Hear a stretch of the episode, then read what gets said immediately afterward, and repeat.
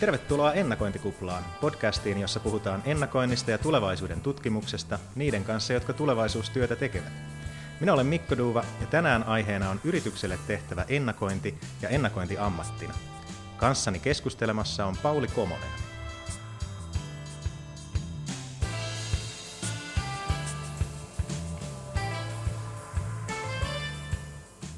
Pauli on tutkija ja konsultti, joka auttaa suomalaisia ja kansainvälisiä yrityksiä ymmärtämään tulevaisuutta. Hän on Senior Insight Manager ja Trend Specialist Kopla Helsingissä ja toinen Future Specialist Helsingin perustajista. Tervetuloa ennakointikuplaan, Pauli. Kiitos paljon. Mulle tuli heti tällainen tittelikateus, että Senior Insight Manager, aivan fantastista. Että minkälaista nyt on tehdä ennakointia ja, ja muutenkin tällaista konsultin, tulevaisuusorientoitunutta konsultin työtä ilmeisesti niin, niin ammatiksi. Mitä, mitä, mikä on tyypillinen tai epätyypillinen päivä? Hmm, päivät on aika vaihtelevia, mitä tähän titteliin tulee, niin jos se nyt kääntää niin. suomeksi, niin sehän olisi käytännössä jotain vanhempi tutkimuspäällikkö tai mm. jotain vähemmän vähemmän hienoa ehkä, mutta ehkä semmoinen tyypillinen päivä, siinä on yleensä yksi tai kaksi jonkin sortin tapaamista, ehkä puoli päivää jotain tämmöistä analysointityyppistä työtä ja sitten tunti sekalaista niin kuin maili YMS-tyyppistä sälää. Tämä on sinänsä mielen, mielenkiintoista, kun tämä ehkä näy aina julkisuudessa, tämä, että varsinkin siis yrityksille tehtävä, kun tietenkin yritykset haluaa pitää sitten tuloksia useasti itsellään ja muuta, että, että tämä saattaa olla vähän semmoinen, ettei niin ihmiset oikein tiedä, että mitäköhän, mitäköhän tämä pitää sisällään tällainen ammatti. Joo, se on ihan totta, että pääosin yritykset pitää sen niin kuin raportit ja muut syntyvät materiaalit itselleen, mutta sitten kyllä näkyy myös esimerkkejä siitä, että tulevaisuustyö otetaan jonkinlaiseksi niin kuin sisältömarkkinoinnin työkaluksi tai, tai halutaan niin kuin osoittaa jonkinlaista omaa edelläkävijä positiota tai muuta sen kautta, että joo, me joo. tehdään tämmöistä työtä. Että on huomannut, että esimerkiksi Ericsson Ruotsissa niin on paljon niin kuin vuosittain julkaissut erityyppisiä tulevaisuuskatsauksia ja muuta. Aivan, eli haluaa näyttää niin kuin tällaista edelläkävijyyttä alallaansa. Niin, Joo. vähän, että et me ajatellaan tosissaan näitä asioita ja me tehdään hyvää työtä niiden parissa. Ja Joo. Poispäin. No minkälaisten ää, teemojen ympärillä sä teet työtä? No, aika paljon ne liittyy niin kuin usein kuluttajatrendeihin. Ylipäätänsä siihen, että miten se kuluttajakansalaisen käyttäytyminen on muuttumassa ja, ja mitä siinä ehkä tapahtuu niin kuin seuraavan muutaman vuoden aikana. Eli mm. usein se ennakointi tapahtuu aika semmoiseen niin kuin välittömään lähitulevaisuuteen ja nojaa aika paljon siihen, että mitä tapahtuu, tapahtuu tällä hetkellä, mutta sitten toisaalta on niin kuin projekteja, joissa esimerkiksi tällaiset vähän kauaskantoisemmat vaikka työelämäkysymykset on niin kuin ollut esillä ja joiden parissa on niin paljon tullut pyörittyä myös. Useasti sanotaan, että, että, että yrityksille se tulevaisuus rajoittuu just siihen niin kuin muutamaan lähivuoteen ja sitten niin, niin tota, sit, sit mennäänkin enemmän tutkimuspuolelle tai jonnekin muualle, jos haluaa mennä ikään kuin viidestä vuodesta eteenpäin. Joo, ja se vähän riippuu, että mihin se työ niin kuin linkittyy. Että se, se työ, mitä me paljon tehdään, niin se, se linkittyy niin kuin niihin tuotekehityksen sykleihin, siihen, mitä ollaan lanseeraamassa ehkä parin, parin seuraavan vuoden aikana. Mutta sitten jos, jos se ennakointi tai trendien analysointi tai muut, jos se, jos se linkitetään enemmän strategiatyöhön, niin sitten ne aikajänteet on vähän, vähän jo pidempiä mm. ja se toiminta on myös luonteeltaan vähän niin kuin erityyppistä. Puhutaanko silloin siis jostain niin, niin 5-10 vuotta vai minkälaisia? Niin. Vai riippuuko aina toimialasta? Joo, no sitten ehkä sanotaan, liikutaan ehkä jossain siinä just viiden vuoden mm. ujakoilla. Tuntuu, että asiat tällä hetkellä niin kuin muuttuu sen verran nopeasti ja on toisaalta sen verran ennakoimattomia, että sellaiset kymmenen vuoden strategiat on aika harvinaisia. Sinänsä mun mielestä olisi kyllähän tervetullut, että yrityksillä olisi myös jonkinlainen 10 tai 20 tai 50 tai jopa 100 vuoden Joo. jonkinlainen visio. Eikö se, sitä... että minkä verran, se, että minkä verran siinä yhteydessä ollaan valmiita pistämään paukkuja niin kuin niin. perusteellisen ennakointityöhön on sitten eri kysymys. Eikö Supercell niin, niin sano, että heillä on sadan vuoden suunnitelma? Joo, muistaakseni he on näin sanonut ja se osittain liittyy siihen, että tämä heidän, niin kuin, oliko se japanilainen omistaja, Joo. että heillä on tällainen niin kuin, visio. Joo. Vielä näistä, näistä teemoista, että, että itse on, on huomannut itsekin, mitä tekee ennakointia, niin, niin ennakoijat ja, ja tulevaisuustyötä te, tekevät, niin oikeastaan se yksi niin kuin teema, mikä toistuu, on tulevaisuus, mutta sitten saatetaan tehdä hyvin eri toimialoilla ja, ja, ja aika niin kuin missä tahansa työtä, että on, onko tämä tuttu ilmiö sulle, että teekö sä niin kuin tosi monella toimialalla tätä tulevaisuustyötä? Joo, kyllä se vaihtelee, vaihtelee tosi paljon, että Koplan sinänsä niin kuin isoimmat ja tämmöiset pitkäaikaisimmat asiakkaat on, on isoja niin kuin kuluttajabrändejä, mm. vaikka Fatser tai Paulik tai Sinebrykov mainitakseni, mutta tässä on ollut viime aikoina kyllä niin kuin tiivistä työtä esimerkiksi niin kuin julkisen sektorin organisaatioiden kanssa, teknologiasektorin kanssa ja, ja ties mitä, että sinänsä se on ollut ainakin niin kuin oman työn kannalta kyllä rikkaus, että pystyy liikkumaan tosi monenlaisilla aloilla ja aika niin kuin myös erilaisissa projekteissa sen suhteen, että mikä on tavoite ja millä tavalla tehdään ja näin poispäin, niin se jotenkin pitää sen oman, oman maailmankuvan aika joustavana. Itse olisi huomannut, että se, se, kyllä, se luo oman haasteensa, mutta, mutta just se rikastaa sitä työtä, työtä aika paljon, että aina sukeltaa vähän uuteen, uuteen alueeseen ja, ja, ja tota, oppii sitten, että minkälaisilla termeillä siellä puhutaan ja mitkä asiat siellä on tärkeitä ja muuta.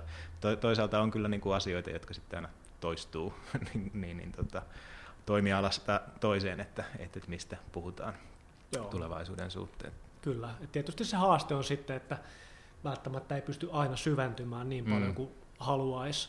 Haluaisi ja semmoista niin kuin syvällystä, vaikka toimialaymmärrystä ei välttämättä aina ehdi kertyä niin paljon kuin haluaisi, mutta toisaalta sitten se kääntöpuoli on se, että pystyy niin kuin oivalluksia, ajatuksia vähän niin kuin myös tuomaan niin kuin eri sektoreilta jonnekin uudelle alueelle ja Aivan. yhdistelemään niin kuin eri, eri elämänalueiden, eri toimialojen ja erityyppisten niin kuin toimintaympäristöjen Joo. tapoja, ajattelua. Niin.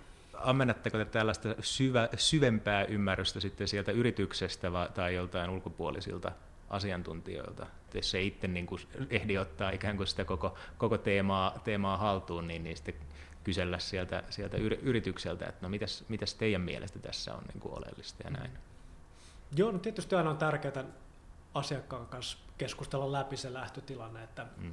että mitä kukakin tietää ja mikä on se tietämyksen taso, mitä tavoitellaan. Ja, ja usein, jos, jos lähtötilanteessa esimerkiksi asiakas hyvin ymmärtää, että nytten konsultit ja tutkijat ei sinänsä niin kuin ole tämän meidän alueen niin kuin mitään niin kuin supereksperttejä, mm. niin voidaan esimerkiksi ottaa sen tiedonkeruun sen mukaan, että tehdään kymmenen asiantuntijahaastattelua, mm. vaikka erityyppisten, erityyppisten ihmisten kanssa, ja sitten se, se meidän panos on siinä niin kuin syntetisoida sitä tietoa ja yhdistellä sitä muihin lähteisiin, ja enemmän semmoinen niin kuin sit se analysointi on niin kuin se, se panos ja se semmoinen substanssi ehkä sitten haetaan jostain muualta.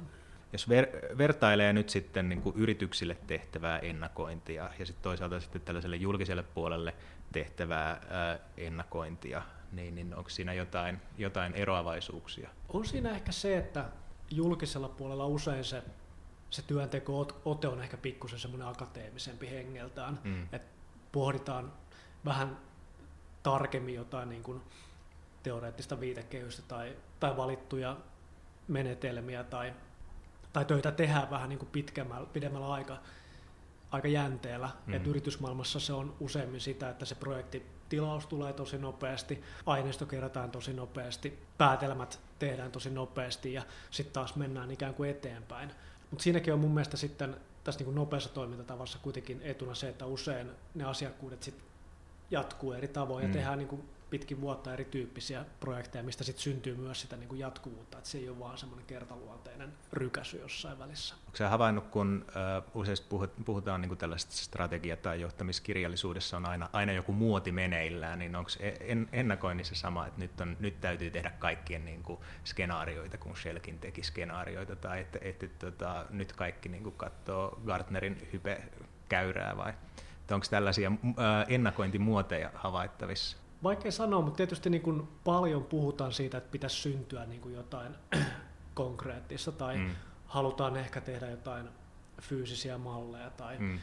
Mutta tietysti visualisointi on niin kuin yksi kulma, että kiteytetään sitä tietoa. Ja nämä on niin kuin sinänsä hyviä, hyviä asioita, mutta sitten joskus vähän tuntuu myös siinä, että se sellainen niin kuin, semmoinen konkretisointi, huuma jotenkin johtaa siihen, että ei osata nähdä, että pelkällä niin kuin ajattelulla tai abstrakteilla asioilla on sinällään niin kuin mm. tärkeä arvo. Et mä toivoisin, että tämän tyyppisessä kehityksessä niin ei tulisi semmoista lapsi meni pesuveden mukana tyyppistä Joo. ilmiötä, että tavallaan ei nähdä enää, enää pelkällä niin kuin ajattelulla Joo. arvoa.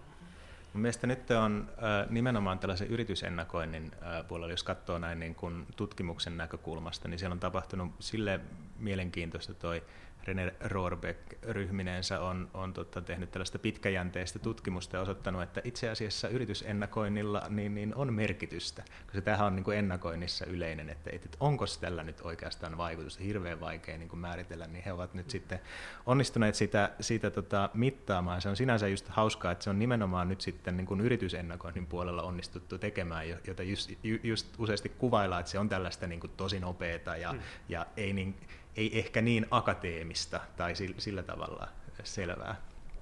Mielenkiintoinen. Miten, miten sä sanoisit tämän äm, yritysten tällainen vastaanottokyvyn tähän, tähän tota, tulevaisuusajatteluun, että kun niin kuin esittää jotain ajatuksia tulevaisuudesta tai sitten niin, niin että mitenkä, mitenkä nyt voitaisiin tehdä tätä ennakointia, niin minkälainen se asenne siellä, siellä sitten äh, sanotaan niin kuin uudessa yrityksessä, jonka kanssa ei ole aiemmin tehty, niin, niin, niin on? Mm, se vaihtelee mun kokemuksissa aika, aika paljon. Et jos puhutaan ihan niin kuin trendeistä tai mm. kuluttajatrendeistä tai toimialatrendeistä ja erilaisista niin kuin trendianalyyseistä, niin sillä saralla mun mielestä tilanne on siinä mielessä hyvä, että pikkuhiljaa kaikki niin kuin tietää, että mitä trendien kanssa voi tehdä, mitä ylipäätänsä niin kuin trendianalyytikot tekee. Ja plus kehittyy koko ajan se, että miten siitä ymmärryksestä sitten niin kuin edetään johonkin mm. käytäntöön, miten niitä trendejä voidaan vähän tarkastella eri tasoilla, miten liikutaan vaikka megatrendeistä ihan jonnekin niin kuin tuotetason visuaalisiin tai muotoiluun, pakkausmuotoiluun liittyviin trendeihin esimerkiksi. Mm.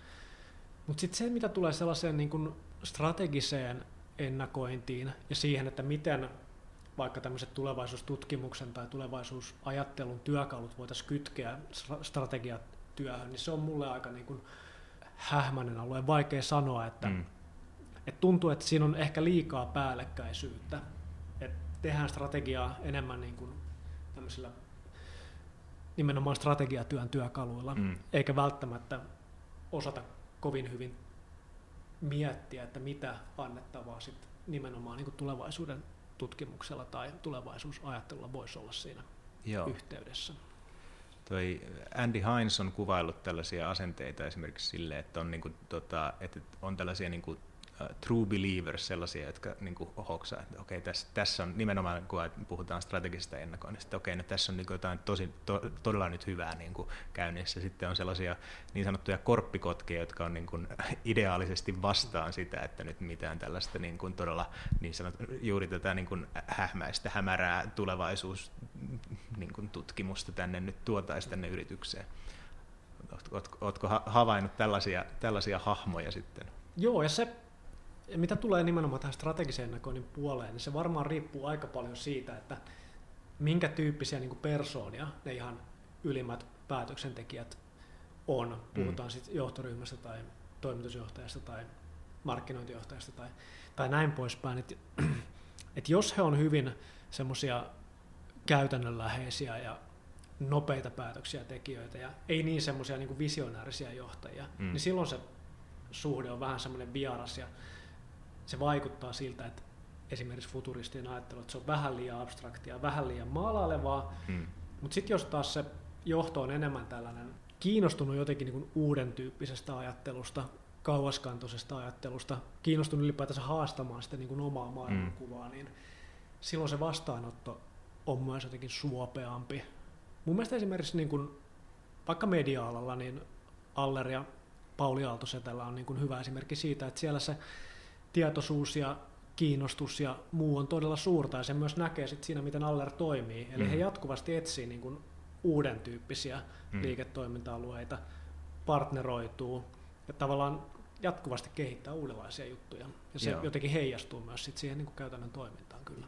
Mä oon törmännyt tällaisenkin äh, tilanteisiin, että, että, että, että esimerkiksi alustatalouden ää, piirissä, että kun, kun tota, ää, puhutaan joidenkin yritysten kanssa ja sitten lopputuloksena on oikeastaan se, että, että he vois mennä niin kuin tällaiseen, tähän niin kuin esimerkiksi johonkin alustaan ja ryhtyä sitä, sitä niin kuin tekemään, mutta sitten se samalla söisi sen niin kuin heidän nykyisen toiminnan ihan täysin. Onko sä törmännyt sama, että tämä niin kuin suositus, että jos puhutaan just tällaisesta niin kuin pidemmän aikavälin strategista ennakoinnista, niin sitten se suositus voi olla vähän vaikea pala nieltäväksi.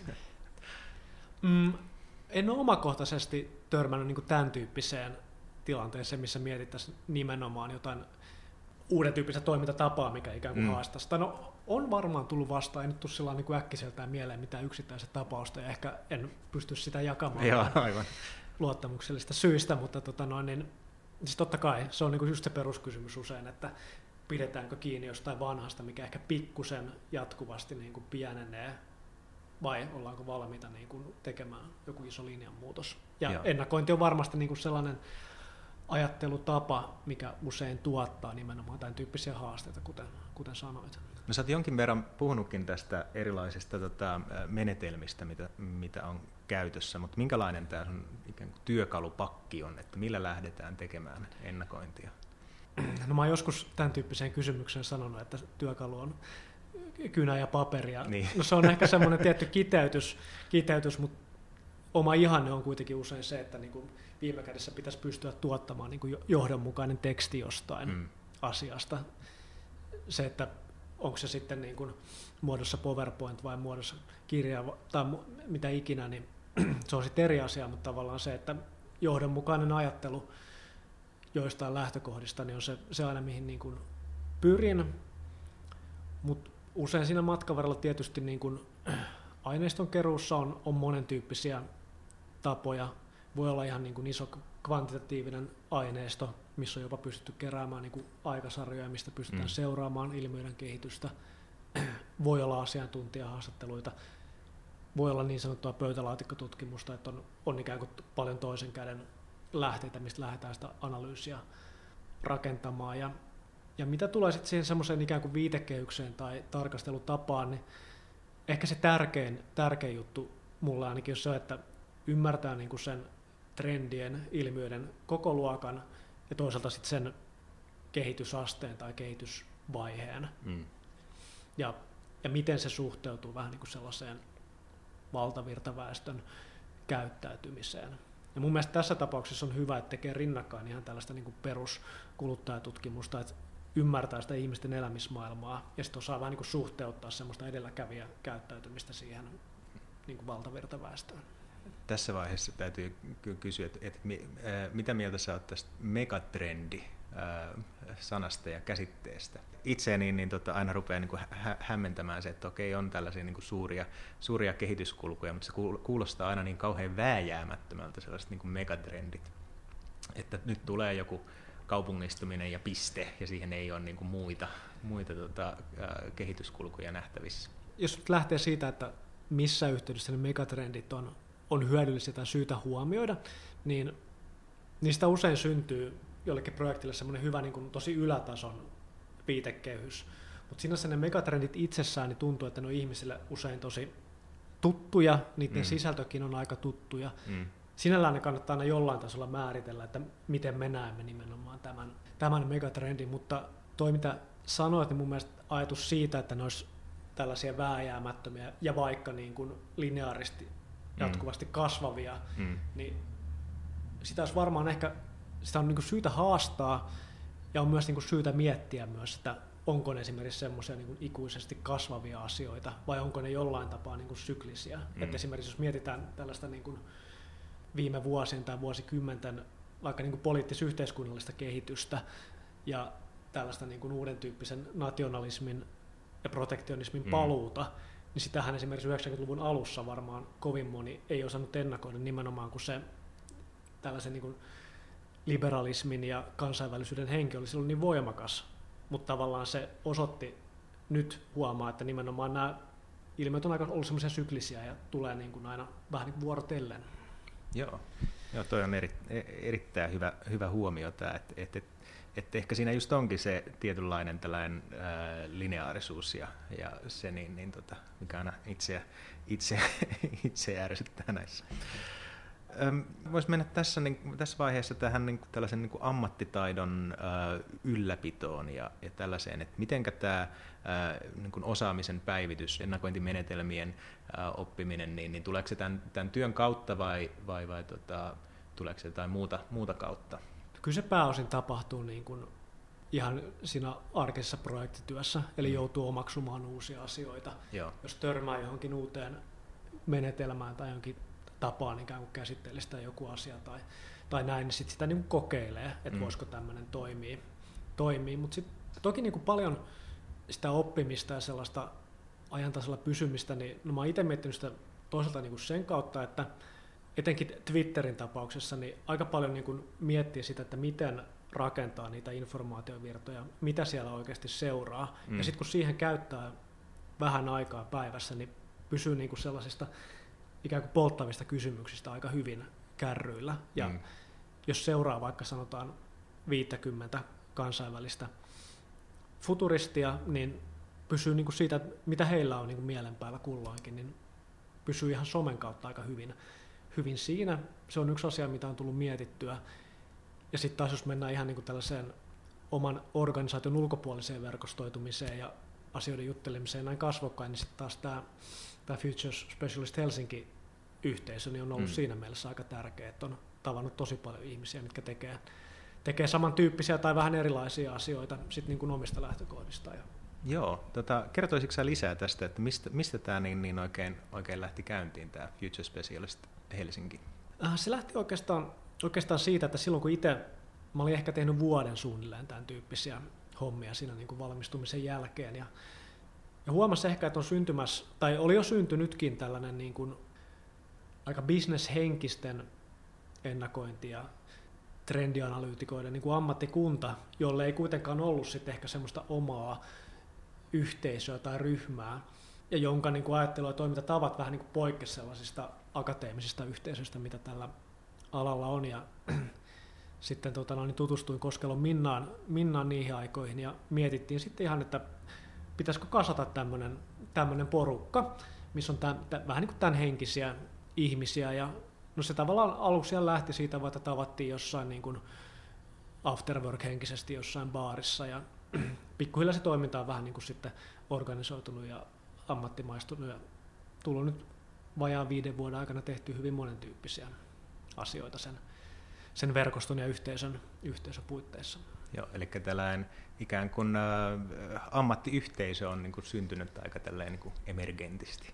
Kyllä, ja se oli alun perin nimenomaan tällainen ammatillinen verkosto, mutta sitten siihen tuli mukaan ihmisiä, jotka ei, ei kuitenkaan ammatikseen välttämättä tee ennakointia tai trendityötä tai muuta, mutta jotka haluaa tavallaan omaksua sitä ajattelua ja jotka haluaa ehkä semmoisena pienenä mausteena omassa työssään käyttää sitä. Tähän on törmännyt, törmännyt useassa, useassa paikassa, varsinkin niin kun on ollut kansallisen ennakointiverkoston tai tällaisten erilaisten verkostojen tilaisuuksissa. Ja siinä, että, että tota, on, on paljon, paljon niin tällaisia ihmisiä ää, eri, eri tota positioissa, joiden, joiden täytyy tehdä, täytyy yhtäkkiä katsoakin tulevaisuuteen jossain niin kuin osana jotain, jotain työtehtävää ja sitten, sitten, tota, sitten googlataan, että tulevaisuuden tutkimus ja katsotaan jotain, jotain menetelmiä ja muuta. Ja, ja nyt on kyllä hienosti, hienosti mun mielestä syntynyt näitä verkostoja just siihen, että saadaan sitä niin kuin osaamista, osaamista tota kehitettyä, koska se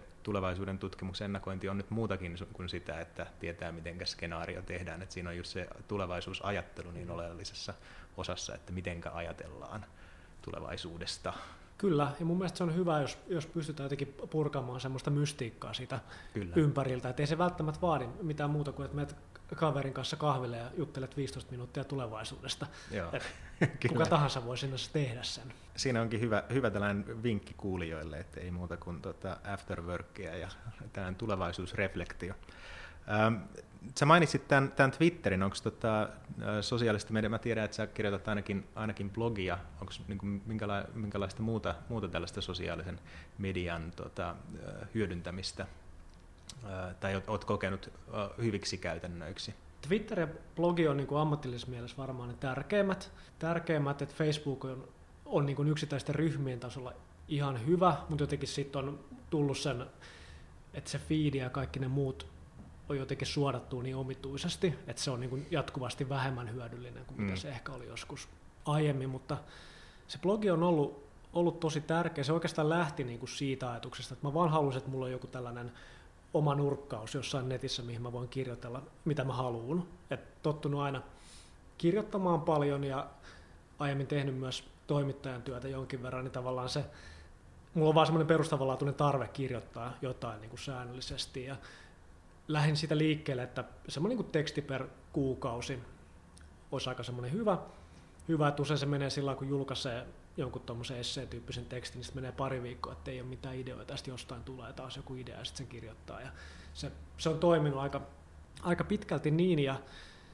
ja toisaalta mun mielestä niin kun oli kyseessä sitten niin futuristi tai mikä tahansa asiantuntija, niin jotenkin se, että sulla on olemassa jonkinlainen niin kuin kanava tai, tai muu, mikä tekee sun niin ajattelusta läpinäkyvää. Oli, oli kyseessä sitten niin kuin blogi tai kirjallinen tuotanto tai, tai joku muu, niin se on niin kuin sellainen mun mielestä tietynlainen niin uskottavuuskysymys myös. Mm. Ja blogin etu on se, että se on, niin kuin, se on helposti löydettävissä, googlattavissa ja se on niin kuin kiva tapa niin kuin tehdä sitä omaa niin kuin ajattelua ihmisille tutuksi ja kyllä sen kautta niin kuin syntyy sitten myös erityyppisiä kiinnostavia kontakteja ja ajatusten vaihtoa. Ja, ja Joo, että et sieltä on tullut ihan, ihan kontakteja. Ja...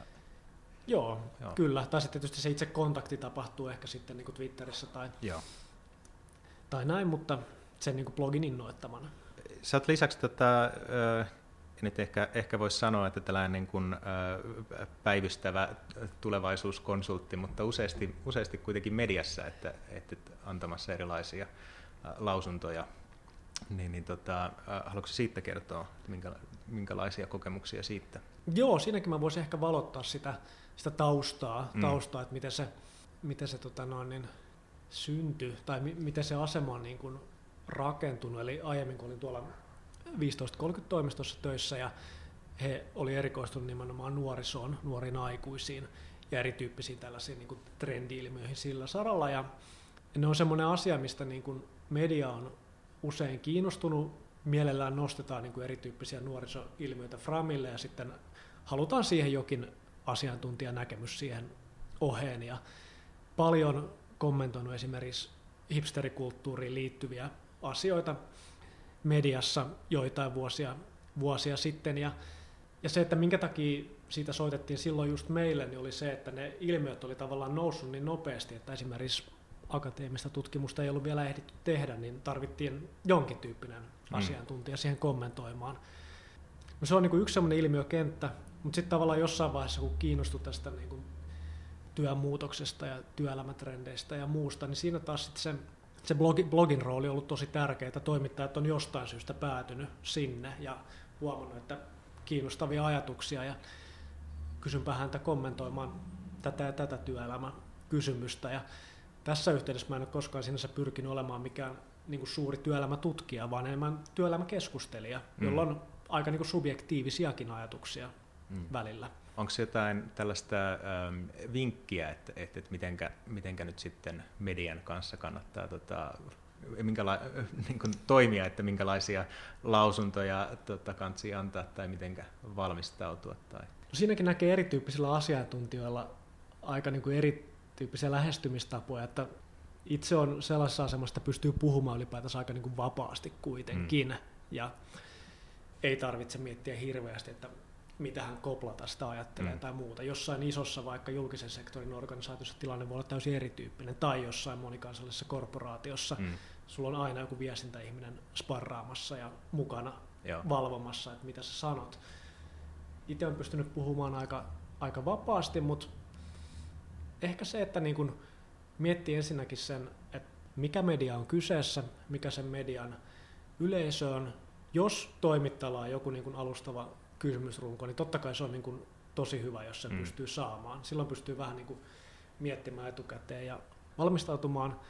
Mutta sitten toisaalta mä välttelisin niin semmoista liiallista valmistautumista mm. siinä mielessä, että usein siinä käy sit niin, että ne sun ihan viimeiset ajatukset jotenkin dominoi liikaa, vaikka sulla olisi taustalla niin kuin monien vuosien mm. niin kuin substanssin osaaminen ja asiantuntemuksen kerääminen. Ja mm. se, että jättää siihen vähän semmoista löysää siihen loppuun, niin mun mielestä parantaa sitä lopputulosta kyllä usein. Kuinka äh, media tai, tai toimittajat, niin, niin äh, kuinka hyvin he on niin, niin perillä tällaista tulevaisuusajattelusta tai että et onks, on, onko, tota, onko esimerkiksi tällainen niin kuin, äh, monien tulevaisuuksien idea hyvin sisäistetty vai, vai onko siellä tämä, niin kuin, mitä, mitä kaikki äh, en, ennakoijat ei niin kauheasti tykkää, että pidetään, niin kuin, että no, no mikä se tulevaisuus nyt, mikä se yksi tulevaisuus on ja, ja, ja kuinka hyvin olet onnistunut ennustamaan tätä ja tätä.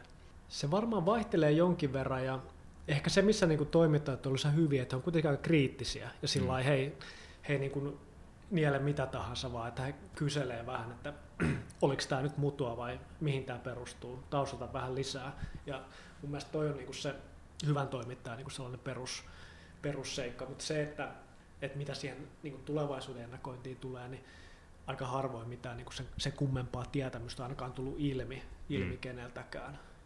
Et sinänsä on mun ollut kiinnostavaa ylipäätänsä mediassa kehitys, että et futuristeillahan on ollut aika hyvä näkyvyys niin kuin viime vuosina. Tuntuu, että jossain vaiheessa filosofit oli aina se ryhmä, mikä nostettiin. Sitten tuli tavallaan tämä kosmologit, kosmologit ja sen tyyppinen niin kuin tutkijaryhmä. En tiedä, olisiko niin kuin futuristeista nyt muodostumassa sitten tällainen niin kuin yleistietäjiä ja semmoisia, jotka osaa, osaa jollain tavalla kiinnostavasti niin kuin käsitteellistää tätä aikaa ja nostaa Joo. siitä osaa, niin kuin asioita esiin. Se voi olla, että itse olen huomannut siis sen, että, että tämä yleisesti tämä niin kuin, ennakoinnin kysyntä on kasvanut aika selvästi nyt, että mitä, mitä, mitä tällaisissa epämääräisemmissä ja, ja yllättävämmissä ajoissa eletään, niistä enemmän niin, niin kaivataan sitä ennakoijan, ennakoijien näkemyksiä. Tota, kun sä oot tehnyt töitä, te, töitä sekä suomalaisille yrityksille että, että kansainvälisille yrityksille, niin onko siinä jotain eroa nyt sitten Suomen ja muiden maiden välillä? No yksi, yksi selkeä ero on ainakin se, että jos, jos tehdään töitä jollekin nimenomaan niin kansainvälisille yrityksille, minkä välttämättä edes pääkonttori ei ole, ole niin kuin Suomessa, vaan se tilaus tulee jostain niin kuin ulkomailta, niin heillä on siinä kilpailutusvaiheessa niin tietysti se, se toimistot, mistä valitaan, niin he miettii vaan niin kansainvälisesti ne kiinnostavimmat, ja siinä on tietysti se vaatimustaso on niin kuin ihan eri luokkaa, ja siinä se voi olla niin kuin ylpeä, että Koplaan niissä tilanteissa sitten niin kuin pärjännyt, pärjännyt niin kuin joitain kertoja tosi, tosi hyvin tai tullut, tullut ylipäätänsä valituksi. Kun sitten taas, jos on vaikka pieni suomalainen yritys, niin se, se mistä valitaan ja kenen kanssa tehdään yhteistyötä, niin siinä kuitenkin arvostetaan sitä, että voidaan nähdä kasvokkaan ja muuta, että se toimisto niin kuin valitaan Suomesta ja silloin kilpailuja on niin paljon ja vaatimukset ei ole ehkä ihan niin kovia, vaikka ne tietysti niin kuin usein on kuitenkin aika kovia. Mm. Kuinka paljon tota kilpailua on itse asiassa ää, niin, niin Suomen sisällä tai sitten kansainvälisesti tällaisten tulevaisuusorientoituneissa konsultoinnissa? Mm. Suomessahan on niin kuin näitä useampia tällaisia niin kuin pienempiä toimijoita, nimenomaan toimistoja, jossa on niin kuin muutama henkilö, ketkä on erikoistunut siihen tekemiseen. Toisaalta niin kuin ihan sit yksittäisiä tai niin kuin itsenäisiä toimijoita, yhden henkilön firmoja, freelancereita ja muita monenlaisia. Mutta se, että esimerkiksi jos suomalainen yritys etsii tällaista niin kuin toimijaa tai lähettää tarjouspyyntöjä, niin aika vaikea itse asiassa sanoa, että kuinka monelle mm. niitä lopulta lähetetään. Mä veikkaan, että yleensä niin muutamalle. Tässä nyt lopuksi voisi kysyä vielä, että, että, että minkälainen olisi tällainen niin kuin, ennakoijan ihanne tulevaisuus, jos miettii siis tällaista niin kuin, äh, kaltaista henkilöä, joka tekee niin kuin ennakointia ja äh, tulevaisuustyötä näin niin kuin ammatikseen, niin minkälainen olisi se, se ihanne tulevaisuus tämän tällaisen ammatillisen ennakoinnin kannalta? No varmaan yksi asia olisi ainakin se, että, just, että kuitenkin monissa firmoissa ja muissakin organisaatioissa se tekemisen tapa on semmoinen pistemäinen. Tai mm. vaikka vuoden alussa aina katsotaan tämän vuoden trendit tai mm. jotain muuta, että siihen se pistemäisen tekemisen sijaan niitä asioita niin kuin mietittäisiin jatkuvasti mm. ja se tietynlainen keskustelu olisi käynnissä jatkuvasti. Se on niin kuin yksi, yksi suotava asia ja tietysti niin kuin mitä isompiin yrityksiin mennään, niin sitä helpommin se on myös toteutettavissa. Onkohan muuten missään suomalaisessa isossa yrityksessä tällaista niin futuristin virkaa tällä hetkellä? En tiedä, Nyt oli onko- jossain vaiheessa ehkä enemmän kuin Joo. mitä nykyään. En tiedä, onko, onko niin kuin, ihan ainakaan futuristin tittelillä, mutta kyllähän niin, niin, äh, on joissain isoissa firmoissa on tällaisia ennakointiyksiköitä tai tiimejä Joo. käsittääkseni. Että. Mm. Ja mitä sitten, jos miettii ihan niin kuin vaikka omasta näkökulmasta ja sitä arjen, arjen työn näkökulmasta, niin yksi sellainen kehityskulku, mitä niin kuin seuraa ja minkä, minkä niin kuin kehittymistä odotan innolla on se, että, että vielä pikkuisen nykyisestään kehittyisi sellainen analytiikka, millä pystyttäisiin tekemään datamassoista tai pienemmistä datamääristä niin kuin sitä perustason analyysiä niin kuin tekoälyn avulla, mikä mm. sitten vapauttaisi sitä omaa aikaa semmoiseen enemmän niin kuin luovaan ajatteluun, johtopäätöksiin, soveltamiseen ja muuhun. Et, et siellä niin kuin erilaisia työkaluja on olemassa, ne ei ole ehkä vielä ollut kovin Mm. vakuuttavia, mutta sitä aluetta kyllä niin kuin täytyy niin kuin seurata ja haluankin seurata jatkuvasti. Itsekin katso tässä, kun oli, oli tota, tehtiin tällaista kirjallisuusselvitystä ja sitten tota, tota, katoin sitten, että mis- missä vaiheessa, että pystyisiköhän tekoäly itse asiassa tekemään tämän, tämän jo, mutta ei olla ihan vielä siellä, mutta kaiken näköisiä tällaisia ka- kategorisointeja onnistuu jo isosta, isosta massasta, että kyllä se varmaan tulee. Mutta sä näet siis, että, että tämä tekoäly ei nime, missään nimessä ole niin tällainen, mikä vie nyt sun työn pois, vaan on enemmän tällainen tuo lisäarvoa siihen. Mm. Joo, kyllä mä näkisin ehdottomasti, että se tuo lisäarvoa. Joo, mielestäni on äh, ollut ila- ilahduttavaa hu- huomata, että, että, että niin kuin puhutaan nykyään myös termillä lisätty äly, eikä mm. Tekoäly, jolloin sitten se niin kuin, äh, heti niin kuin kehystää sen jo enemmän tähän, että, että, että mitä, mitä niin kuin lisää se voi tuoda tähän nykyisiin, nykyisiin asioihin. Joo, tosi hyvä, hyvä termi kyllä. Joo. Jos, jos vähän jatkaa, tota, että voisi sitä jotain perustason analyysiä tehdä koneellisesti tai algoritmien avulla ja näin, niin kuitenkaan se ei niin kuin mun mielestä tule poistamaan tarvetta sille, että on sellainen niin kuin laaja yleissivistys erilaisista mm. asioista. Eli jos, jos pohditaan sitä, että mikä tässä hetkessä tai tässä ajassa on jollain tapaa uutta tai nousevaa tai nykyistä tilannetta haastavaa, niin jollain tapaa myös pitää tuntea niin kuin se lähimenneisyys ja osata niin kuin suhteuttaa ne uudet asiat siihen, mitä on aiemmin tapahtunut. Eli jotenkin se mun mielestä se hyvin semmoinen niin kuin perusasia tässä, tässä kaikessa tekemisessä on kuitenkin se sellainen niin kuin hyvä, hyvä ja monipuolinen yleissivistys eri asioista. Niin tylsältä kuin se kuulostaakin, niin jotenkin Mm. siitä se aina lähtee mun mielestä liikkeelle. Kyllä, mä oon täsmälleen samaa mieltä. Tähän, on, tähän onkin hyvä, hyvä tota lopettaa. Tuhannet kiitokset Pauli Komonen. Paulin äh, blogia ja, ja viimeaikaisia julkaisuja löytyy äh, linkit meidän äh, nettisivulta ennakointikupla.fi. Sieltä löytyy myös muut ennakointikuplajaksot. Kiitos.